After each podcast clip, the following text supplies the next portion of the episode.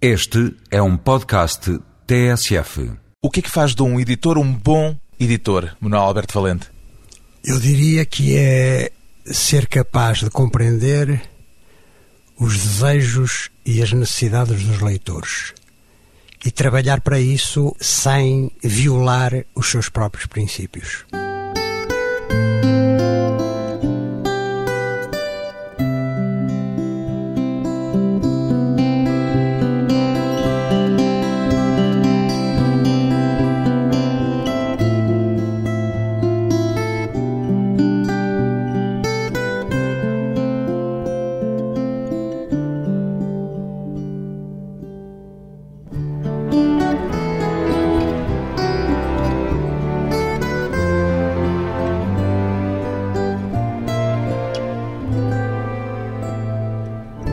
Manuel Alberto Valente, 61 anos, editor.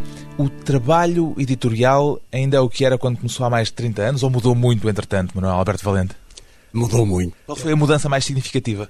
A mudança mais significativa, para além das mudanças tecnológicas, não se esqueça que eu, quando comecei a trabalhar, nem sequer o fax existia ainda, portanto, mandavam-se cartas pelo correio e recebiam-se as respostas pelo correio, o que dava a todas as negociações uma demora, uma duração muito grande. Era um outro tempo, literalmente falando. Era completamente um outro tempo, estávamos quase na, na idade média da edição. Agora, eu acho que o que mudou significativamente foi o seguinte. Antigamente, os editores procuravam autores, ou seja, o centro da edição eram os autores. E, portanto, o trabalho dos editores era procurar, encontrar e publicar autores. Hoje, o centro da edição deixou de ser o autor.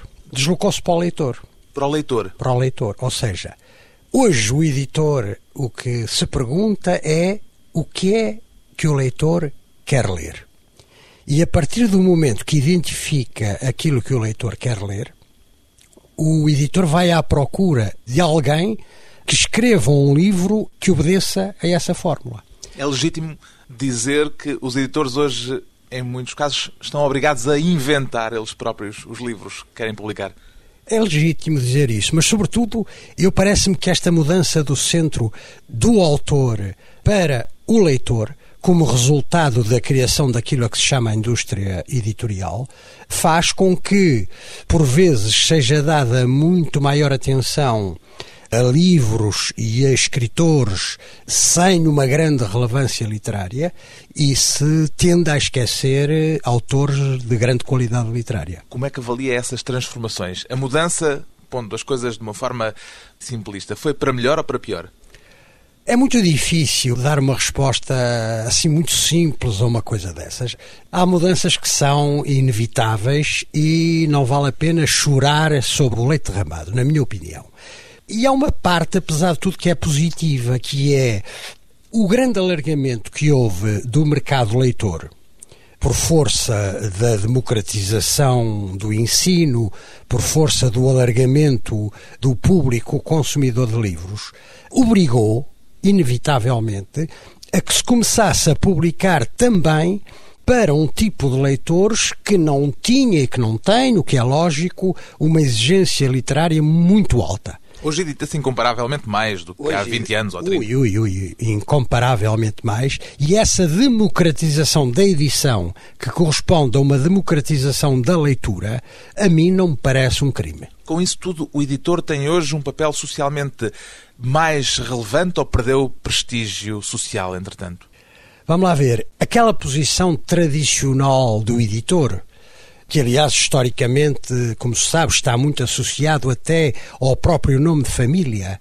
As grandes editoras, como a Gallimard ou como a Grasset em França e outras, tinham os próprios nomes do editor. Essa posição romântica de alguém que escolhia e publicava apenas aqueles livros de que gostava, aqueles livros que considerava essenciais para o próprio desenvolvimento da dinâmica, digamos, literária, essa posição morreu e hoje o editor, sobretudo o editor médio ou grande, tem de ser também uma espécie de empresário da cultura. E, portanto, é natural que se tenha perdido um pouco do romantismo associado a essa função há 30, 40 ou 50 anos atrás. Do romantismo, do prestígio também.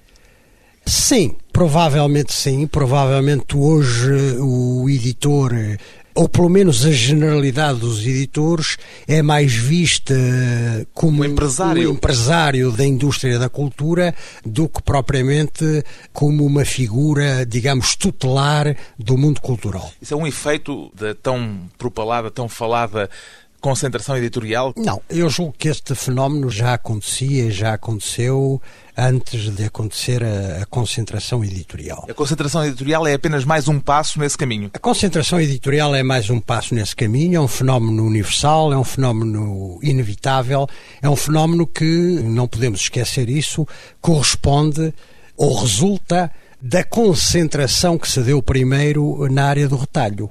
Quer dizer, o retalho quer dizer das livrarias. Exatamente, na área da venda direta ao público. Porque a partir do momento que em todo o mundo e em Portugal também se começaram a criar grandes cadeias de retalho e, portanto, essas cadeias ganharam a força de ombro suficiente para começar a exigir aos editores condições especiais de comercialização dos seus livros. Deixe-me só fazer um parênteses. Em Portugal, exemplos, a Bertrand ou a FNAC, por exemplo. Exatamente. Ora bem, a partir desse momento era inevitável e era lógico que da parte dos produtores de conteúdos, da parte dos editores, houvesse uma tendência para se concentrarem também, de maneira a ganharem também eles essa força de ombros que permitisse o confronto. Para poder haver uma negociação mais, mais equilibrada, equilibrada, mais, mais equilibrada. O que é que a concentração editorial em grandes grupos empresariais que está em curso atualmente em Portugal vai mudar ou já está a mudar no panorama da edição portuguesa?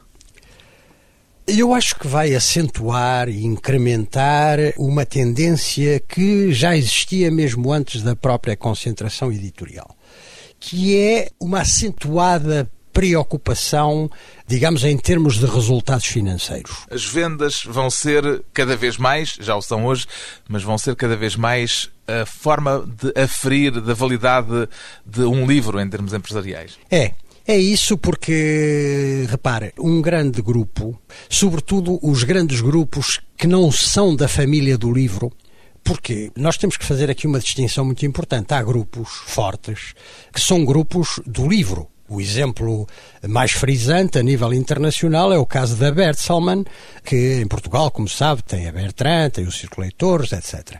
Que é um... Tem uma tradição no mundo do livro. Nasceu do livro. Aliás, nasceu do livro no sentido mais rigoroso da palavra, porque os seus criadores começaram a vender Bíblias. Portanto, é um grupo que nasceu do livro e sempre viveu no livro, apesar de depois ter diversificado para outras áreas, como a televisão, etc. E depois há empresários que vêm de outras áreas. E depois há grupos que estão no livro como podiam estar noutra coisa qualquer. São puras sociedades de investimento fundos de investimento, ou são empresários que, por uma qualquer razão, decidem aplicar o dinheiro que têm disponível no livro como podiam aplicar noutra coisa qualquer. E vê qualitativamente diferenças nesses vejo, dois mundos? Vejo uma diferença enorme, porque os primeiros, apesar de tudo, têm uma filosofia muito ligada ao livro, enquanto que os segundos, efetivamente, a sua única filosofia é a filosofia da própria rentabilidade. E evidente que isso vai provocar e está a provocar uma transformação enorme no setor. Pois bem, o editor Manuel Alberto Valente trocou o cargo de diretor-geral da editora ASA por um papel idêntico no grupo Porto Editora, até aqui vocacionado sobretudo para o livro escolar. O seu objetivo é fazer na Porto aquilo que fez na ASA, Manuel Alberto Valente? Sim, mais ou menos. Uh... Torná-la uma editora competitiva nos catálogos de literatura de não ficção. Que ela, de certa maneira, já é, porque este trabalho, há cerca de um ano e meio atrás, foi já começado no Porto, pela minha colega Cláudia Gomes, que já publicou uma vintena de títulos neste campo. A ideia agora é, efetivamente, com um polo editorial sediado em Lisboa, desenvolver e incrementar mais esse trabalho. Agora, voltando à sua pergunta, é evidente que farei mais ou menos a mesma coisa, porque eu coloco-me um bocado na figura do treinador de futebol. Um treinador de futebol, quando muda de equipe, tem que se adaptar aos jogadores que tem, aos meios de que dispõe, mas não vai alterar muito a, a sua, sua, filosofia a de jogo. Sua filosofia de jogo. Portanto, vem com a mesma filosofia de jogo como eu, foi para a Asa. Venho com a mesma filosofia de jogo, de publicar, tal como fiz na Asa, autores portugueses e autores estrangeiros e de tal como fiz na ASA, tentar equilibrar a literatura mais comercial com a literatura de mais qualidade. Uma frase que se tornou famosa, entre aspas, que eu disse um dia: publicar o que dá para poder publicar o que não dá. E o que é que quer publicar que não dá? Quero publicar aquelas obras que eu sinta que, independentemente do seu maior ou menor sucesso comercial, eu considero que são importantes, que são decisivas para o leitor português. Mas não é por falta de editoras para as publicar, porque editoras neste momento há imensas.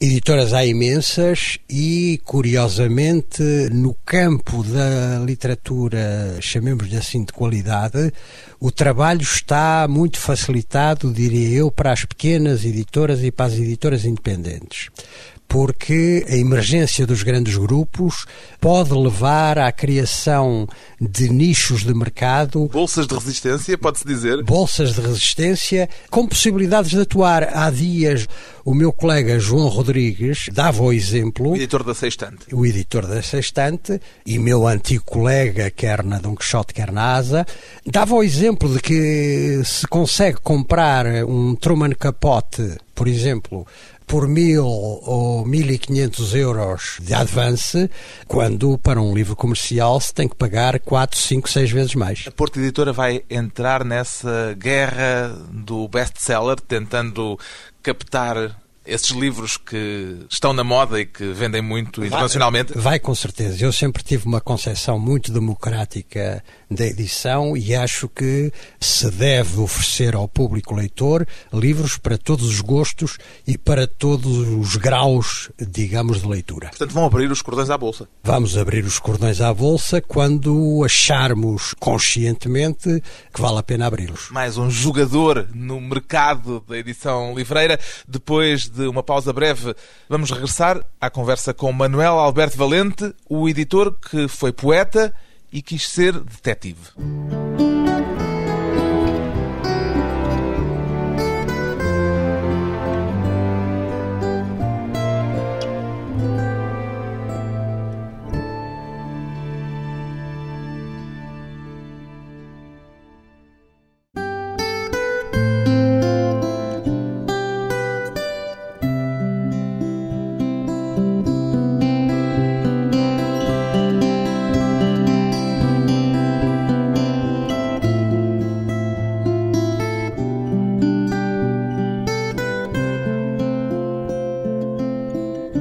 Regressa à conversa com o editor Manuel Alberto Valente, um profissional do livro que chegou a publicar quatro livros em nome próprio. Por que é que desistiu da sua própria escrita, Manuel Alberto Valente?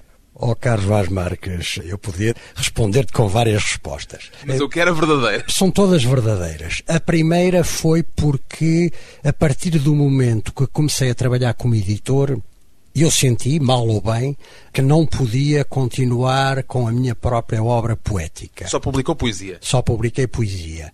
E isso porque o editor, sobretudo o editor que lê livros, que é uma classe em vias de desaparecimento, mas a que eu ainda pertenço. Isso é uma ferroada, é uma ferroada. aos seus colegas. Não, não. O editor que... Quer dizer que há editores que não leem livros, há ponto com, um. Há com certeza editores que não leem livros, ou que leem pouco. Mas o editor que lê livros, a certa altura, tem a cabeça povoada por muitas vozes. E essa multiplicidade de vozes interfere certamente na sua própria criação literária. Depois, a segunda resposta, que também é verdadeira, é que eu senti em determinado momento que aquilo que eu criava poeticamente também não era assim uma coisa muito, muito importante e eu tenho um enorme sentido de autocrítica. E depois aconteceu uma coisa muito engraçada, e isto é uma, uma espécie de pequena anedota. Eu um dia recebi pelo correio enviado pelo Instituto Português do Livro um pequeno dicionário da literatura portuguesa. E, para surpresa minha, não sabia de nada, para surpresa minha, ao desfolhar esse dicionário, encontrei-me lá. seis ou sete linhas sobre mim e sobre a minha obra de escritor. E aí eu considerei que já tinha entrado na história da literatura portuguesa, que já podia deixar em testamento aos meus netos essa notoriedade. Alcançou o lugar que desejava exatamente. e arrumou as botas. Exatamente, exatamente. Nunca chegou a fazer experiências na ficção? Fiz, fiz experiências, mas, mas nunca, não os publicou? Nunca as publiquei. Ainda recentemente comecei a escrever um romance e escrevi o... o Mesmo com as vozes todas Sim, a povoarem-lhe a cabeça? escrevi o primeiro capítulo e quando mostrei esse primeiro capítulo à minha mulher, ela disse-me, mas isto não é um primeiro capítulo, isto é uma sinopse, porque tu já contaste a história toda. Não, a ficção não é realmente o meu meio. Que sentimentos tem hoje em relação a esses quatro livros do jovem poeta que o editor entretanto, estrangulou em si? Tenho um sentimento de grande nostalgia. Tenho a consciência de que, pelo menos, os dois primeiros eram livros muito da adolescência, muito imaturos. Tenho também a consciência que o último deles, que publiquei em 1981, apontava caminhos que podia ter sido interessante desenvolver. O Manuel Alberto Valente chegou à edição por via desse seu desejo de vir a ser escritor?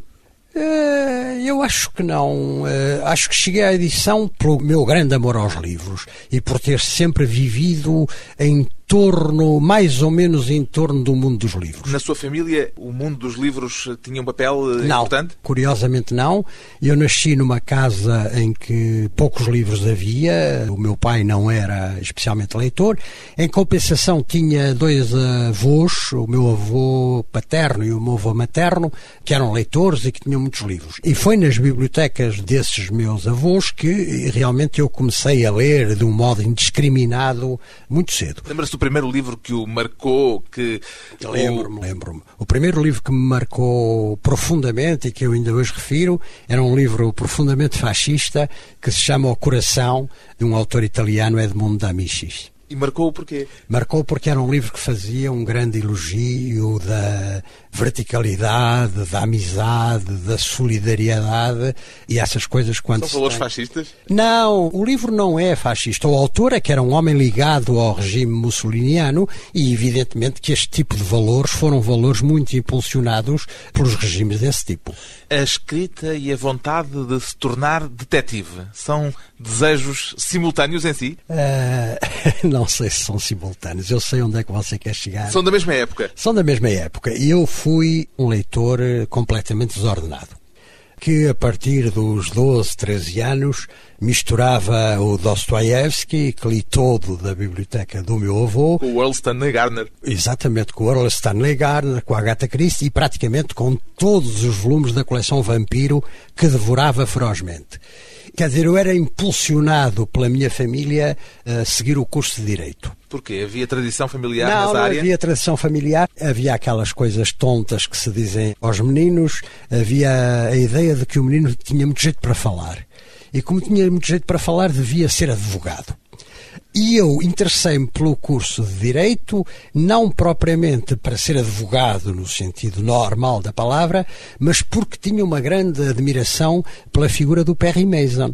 E então o que eu queria ser era um advogado daquele tipo, um advogado ligado à investigação policial. Tinha descoberto o Perry Mason nos livros da coleção Vampiro. Nos livros da coleção Vampiro. Que estavam na biblioteca do seu avô? Nesse caso concreto não era na biblioteca do meu avô, era na biblioteca de um tio meu que tinha rigorosamente toda a coleção Vampiro. O facto de ter vindo recentemente a editar na ASA os policiais do Earl Stanley Gardner, com figura do Perry Mason, foi uma decisão com algum grau de sentimentalismo à mistura? Foi com certeza. Eu comecei por publicar primeiro a Agatha Christie, depois o Earl Stanley Gardner.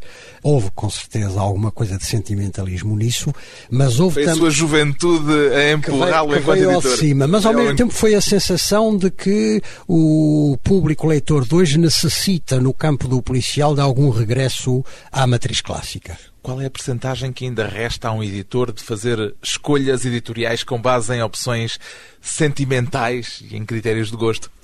Depende dos editores. Ainda há editores, e eu respeito muito essa opção, que fazem as suas opções basicamente por um critério do gosto. Essa não é a sua linha editorial, normalmente. Mas essa não é a minha linha editorial. Permitiu-se isso no caso do Earl Stanley Gardner como uma espécie É, de Sim, em alguns casos. pequeno pecadilho? Em alguns casos permiti-me isso, mas efetivamente o meu perfil de editor tem sido, desde há quase 30 anos, um editor ligado a editoras grandes ou editoras que querem ser grandes e ter um- uma posição marcante no panorama editorial. Não podem estar só não- na área do gosto que não, de um podem, indivíduo. que não podem cingir-se a publicar apenas aquilo de que gostam. Gostava de ter uma pequena editora de gosto.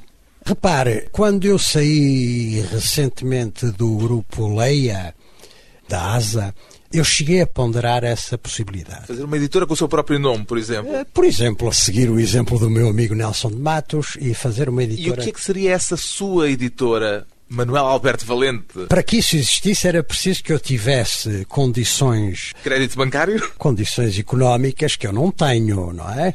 Mas se eu fosse o Dr. Paulo Teixeira Pinto, que por exemplo acaba agora de ter a Guimarães Editores e a Ática, que comprou recentemente, se eu tivesse uma quantidade de dinheiro que me permitisse divertir-me, no bom sentido da palavra, com a edição, Se tivesse cabedais, digamos. Exatamente, aí sim eu poderia fazer uma editora que se limitasse a publicar não só aquilo de que eu pessoalmente gostasse, como aquelas obras que eu sentisse absolutamente necessárias para o panorama cultural português, mesmo que não se vendessem. Mas o que é que seria isso? Que editora seria essa? Ah, essa pergunta é muito difícil de responder, mas seria uma editora muito vocacionada, certamente, para fazer descobrir novos autores. Há quem diga dos críticos que são autores falhados. Pode dizer-se algo de semelhante em relação aos editores, Manuel Alberto Valente? Se calhar, em relação a uma determinada geração de editores, poder-se-á dizer isso. Falamos de mim há bocado, mas eh, lembro-me de, por exemplo, o Nelson de Matos. Também foi autor. Portanto, em relação a uma, a uma geração mais velha de editores, eh, se calhar em muitos casos isso é verdade. Em relação à geração mais nova, julgo que na maior parte dos casos não é verdade. Lembra-se do primeiro livro que editou? Eh, o primeiro livro que editei, vamos lá ver, a minha carreira ligada ao mundo da edição só atinge verdadeiramente a qualidade de editor Na Don Quixote. na Don Quixote. Em 81. Em 1981, exatamente. E julgo que aí o primeiro livro que editei foi um romance do Michel Tournier chamado Gaspar eh, Melchior e Baltazar, que deu início a uma coleção que depois se veio a tornar uma coleção de referência, a coleção Ficção É Universal. que considera o seu primeiro livro enquanto editor? Sim, se calhar enquanto editor. Bem, em rigor, em rigor, o primeiro livro que editou foi talvez o seu primeiro livro de poesia, que era a edição de autor. Sim, tinha eu 16 ou 17 anos. Quanto é que custou essa edição? Custou muito barato, eu ainda guardo em casa a fatura do Colégio dos Órfãos no Porto, que tinha para a educação profissional dos rapazes, tinha uma pequena Uma tipografia. tipografia e foi aí que eu mandei fazer o livro. Quem é que pagou a edição? O paizinho, claro.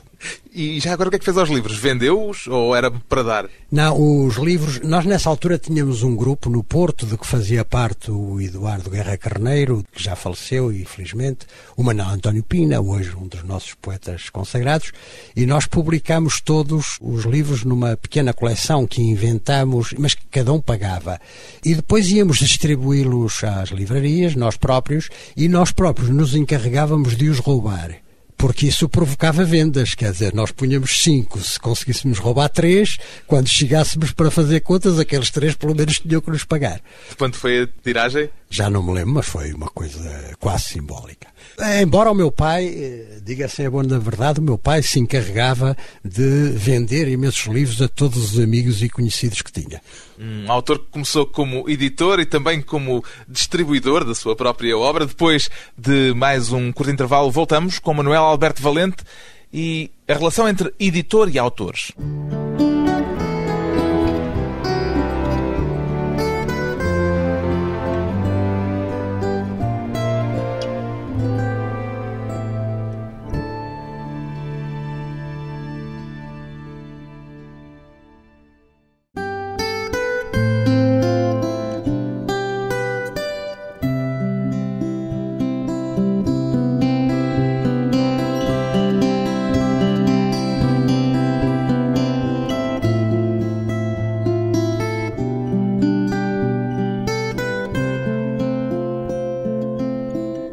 Convidado hoje para a conversa pessoal e transmissível o editor Manuel Alberto Valente. Qual foi o livro mais importante que editou nestes mais de 30 anos como editor Manuel Alberto Valente?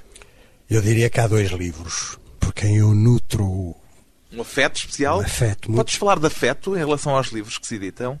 No meu caso, pode. E esses livros quais são? Foram dois livros que, de certa maneira, marcaram um a minha carreira de editor na Don Quixote e outro depois na Asa.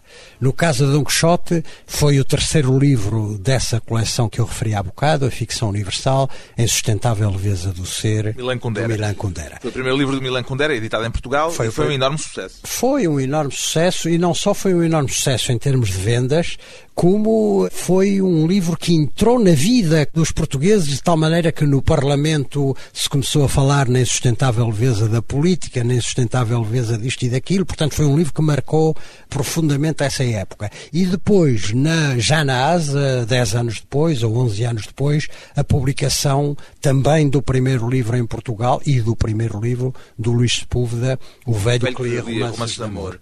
E há algum livro que se tenha arrependido de editar? É, sim, arrependido, arrependido, vá. Uh, dramaticamente arrependido, não. Mas há um, há um livro que realmente. Não editaria de novo? Não editaria de novo. Eu vou-te contar a história. Eu fui o editor em Portugal daquele livro famoso e que teve muito êxito da Catherine Millet, que se chamava, salvo erro, A Vida Sexual de Catherine M que era um livro realmente muito interessante, muito polémico, muito audaz. Foi um livro que teve um grande sucesso, ela veio cá, etc. E como sempre acontece nestas coisas, os editores tentam explorar um filão. Acreditou que a vida sexual seria a partir daí uma França, maré editorial França, que daria resultado? Em França começaram a explorar esse filão e uma determinada editora francesa publicou um romance, um pequeno romance, assinado com um pseudónimo que eu agora já não me lembro, de uma senhora qualquer, que se chamava em francês Jéjuí. Evidentemente que este título não se podia traduzir à letra. A letra seria Vime. Exatamente. E, portanto, depois de muitas coisas, nós acabamos por publicar o livro na ASA com um título miserável que se chamava Finalmente Atingi três pontinhos. Era uma coisa soft porno? Era uma coisa soft porno sem a mínima qualidade e que realmente, felizmente, não vendeu rigorosamente nada. Só se apercebeu que não tinha a mínima qualidade depois de editar? Não, não. Tinha consciência de que o livro não tinha grande qualidade, mas, tal como em França, pensamos que, eventualmente, aquilo podia seguir um êxito parecido ao livro da Catherine Millet, que era um livro incomparavelmente superior. Os editores andam sempre à procura de tendências ou de marés na edição que possam trazer êxitos Eu de venda? julgo que isso hoje é fundamental. Quer dizer, hoje, mais importante do que seguir atrás de uma determinada tendência é tentar adivinhar as tendências que vão emergir amanhã. Porque quando se vai atrás de uma tendência. Uh, chega-se tarde, Chega-se tarde, chega tarde e os epígonos nunca têm a sorte dos iniciais. Quer dizer, todos os livros que se publicaram a Dan Brown nenhum deles conheceu o sucesso do Dan Brown. Mas mesmo assim houve muitos que fizeram se calhar bons pecúlios para os seus editores. Todos os livros que se fizeram a Harry Potter, nenhum deles conseguiu o nível do Harry Potter. E portanto, mais que seguir uma moda, embora isto vai de acordo ao comentário que o Carlos agora fez, embora se possa, digamos, aproveitar um pouco determinadas modas, mas mais importante do que isso é tentar adivinhar, sentir o que é que pode emergir amanhã amanhã no gosto e no consumo do público leitor. E há patamares mínimos? Ou seja, perguntando de outra maneira, o que é que em caso algum publicaria? Eu não publicaria nenhum livro que me deixasse de mal com a minha consciência. Isso seria o quê? Isso seria, por exemplo, livros que fizessem um apelo aberto posições ideológicas com as quais eu estou em desacordo. Um livro racista? Um livro racista, um livro xenófobo, um livro que atentasse contra os princípios democráticos e de liberdade. Livros de escândalo, por exemplo, cabem na sua filosofia editorial? Uh, depende um bocado. Eu não tenho, devo confessar-lhe que não tenho uma grande atração por esse tipo de livros Não estou a acusar ninguém, porque efetivamente, se me aparecesse um livro desses na mão, não ponho as mãos no fogo de que não o publicaria. Pôs-se a hipótese, por exemplo, de lhe terem entregue o livro da Carolina Salgado. É, pois, é, é, esse tipo de livros que realmente não me fascina. Não reconheço um grande interesse nesses livros, porque acho que esse tipo de temas podem ser tratados ao nível da quantidade enorme de jornais e revistas que temos e que não justificam a edição em livro, mas, repito, não estou com isto a acusar ninguém e não tiro as mãos do fogo. Estes 30 anos de convívio com autores já lhe permitem, Manuel Alberto Valente, fazer algum retrato psicológico geral, naturalmente apressado, dessa gente especial que são os escritores? Olha, Carlos, eu iniciei o meu curso universitário em Coimbra, onde estive três anos e era colaborador da revista Vértice, dirigida na época pelo Joaquim Namorado. E quando... Bastião do neorrealismo. Bastião do neorrealismo. E quando decidi mudar-me para Lisboa, onde depois acabei o curso, fui ter com o Joaquim Namorado e, disse-lhe isso. E ele, bruto como era, mas um bruto inteligente e afetivo, perguntou-me: Mas o que é que tu vais fazer para Lisboa? E, tal. e eu, com aquela coisa dos 16, 17 anos, 18 anos, disse-lhe: Ó, oh, Joaquim, tal, Lisboa é uma cidade grande, isto aqui é muito pequeno, Coimbra, Lisboa é uma cidade grande, e além disso, em Lisboa podem-se conhecer os escritores. E ele deu-me um grande cachaço no pescoço e disse: Houve uma coisa, os escritores é para se lerem, não é para se conhecerem. Bom. Concorda com ele? Não, não concordo. Quer a experiência estes, desmentiu estes, Joaquim Namorado. Estes 30 anos de editor, ou quase 30 anos de edição, permitiram-me, a nível dos autores, conhecer e tornar-me amigo, em muitos casos, de gente maravilhosa. E zangar-se com gente também? Não, nunca me zanguei com ninguém. Agora, temos de reconhecer que há, por vezes, escritores, autores, como qualquer criador literário, que tenham idiosincrasias de caráter e de feitio com que não é fácil lidar. Não lhe pergunto por quem, mas pergunto-lhe por tipos de idiosincrasias? Qual foi a coisa mais eh, não, uh, estranha sobre, com que se deparou? Não, sobretudo a, a parte idiosincrática com que é mais difícil, por vezes, lidar é com um enorme ego que quase todo o criador tem. Vaidade? Eu não lhe chamaria vaidade, é um, é um ego muito profundo que faz, sobretudo, repare, no caso da literatura, uma obra literária é o resultado quase sempre de meses e meses de isolamento. Portanto, em que um escritor está fechado em casa ou está fechado num sítio qualquer, meses e meses e meses a escrever. Quer dizer, o livro que daí resulta passa a ser para ele o livro. Não existem mais nenhums. E, portanto, as exigências que ele faz em relação a esse livro, à sua distribuição, à sua presença nas livrarias, à sua presença nas montras, é por vezes muito difícil de confrontar. Há umas histórias engraçadas na sua história de editor. Por exemplo, a prova de que não são precisas grandes formalidades para um autor e um editor se entenderem. Não é necessário sentarem-se a uma mesa para assinarem um contrato. Não, eu tenho realmente algumas histórias engraçadas ao longo destes anos todos. E essa história a que você está a referir tem a ver com a contratação do famosíssimo autor holandês, o Cés Noteboom, homem que muitas vezes é referido como possível prémio Nobel, que já tinha sido publicado e traduzido em Portugal por uma outra editora, mas que estava muito insatisfeito pelo facto de os seus livros não continuarem a sair em Portugal. E eu conheci-o num jantar em Frankfurt, ficamos na mesma mesa, fomos falando disso, e a determinada altura ele saiu da sala, eu não sabia porquê, e passado um bocado eu também saí e fui à casa de banho. E quando fui à casa de banho, ele estava lá.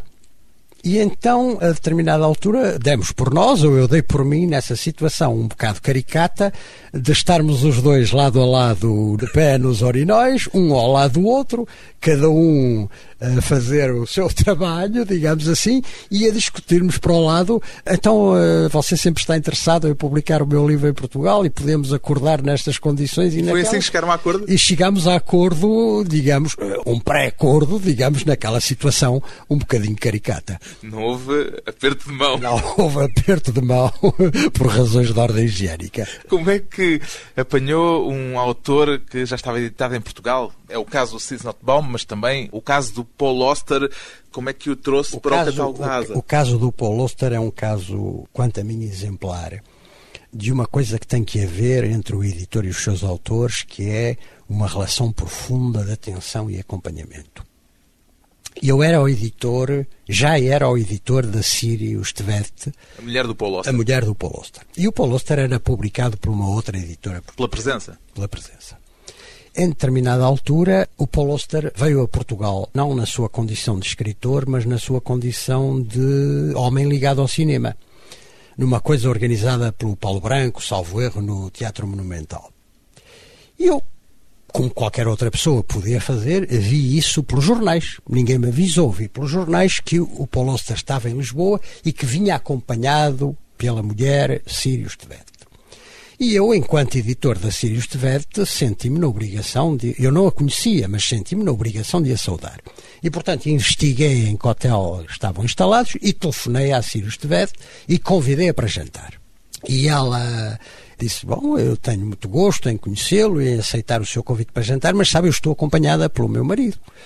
E eu disse: Ele que venha, eu tenho muito gosto em o convidar também, etc, etc. E vieram os dois jantar comigo. Foi um jantar muito simpático, muito agradável, em que o Paul Oster manifestou em determinada altura o seu espanto pelo facto de estar a jantar com o editor da mulher e de o seu editor português ou alguém da sua casa editora portuguesa nem sequer lhe ter telefonado a perguntar se precisava de alguma coisa. Isto passou só assim, foi um jantar simpático, mas daí resultou que o Paul Oster, quando regressou aos Estados Unidos, foi falar com a sua agente literária e disse-lhe que queria passar a ser publicado pelo mesmo editor que publicava a mulher. Foi a iniciativa dele. Foi iniciativa dele. Podia ter sido sua? Podia, não? Há algum código deontológico nestas coisas? Eu acho que já houve mais.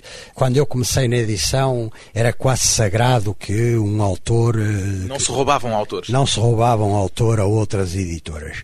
Hoje eh, julgo que isso já está um bocadinho mais O frágil. mercado está a fazer o seu O caminho. mercado, o mercado faz o seu caminho. Que trunfos é que tem para tentar ir buscar hoje autores que já são publicados por outras editoras e que agora deseja na sua nova casa editorial, Manuel Alberto Valente?